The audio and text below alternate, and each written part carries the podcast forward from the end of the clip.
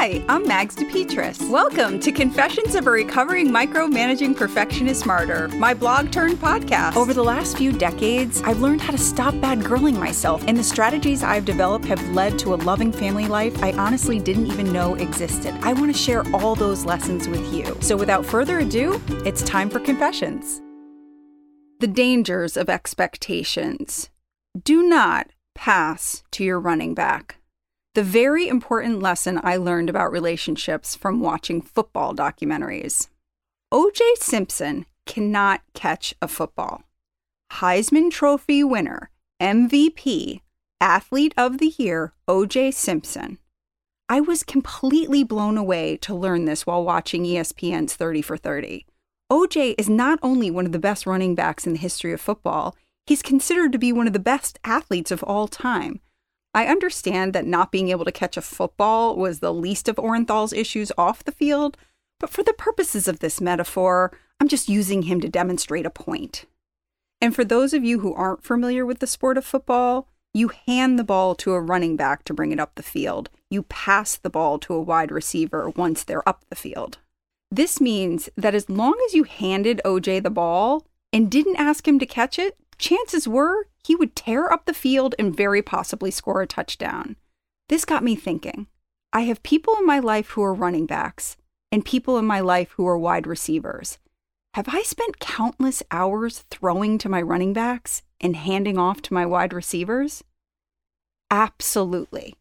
But why? Why do I keep running the same play over and over again? Expectations. I have this vision of who and what I think the people in my life should be.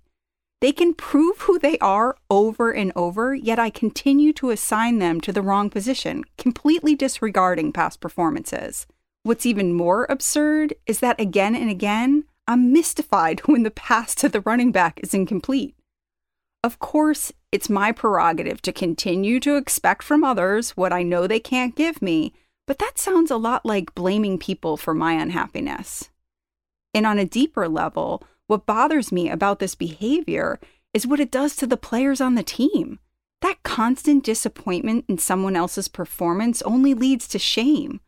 I shouldn't make the running back tell me he can't catch the football. That's my work. My work is to know my team and play to everyone's strengths. When I feel let down by someone in my life, I have to look at my team.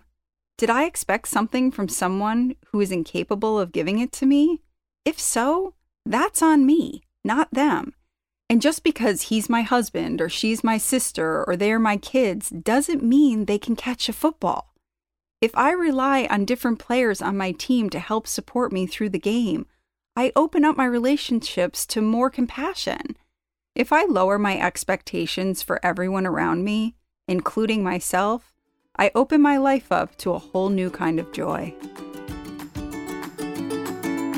Okay, if you're anything like me, you didn't even think about subscribing to this podcast. So, this is your reminder. Please subscribe, rate, review, and tell your friends. And also, head over to magsdepetris.com. That's mags, D E P E T R I S.com to subscribe. There you can stay up to date with everything that's going on at Confessions. Have a wonderful day and take care.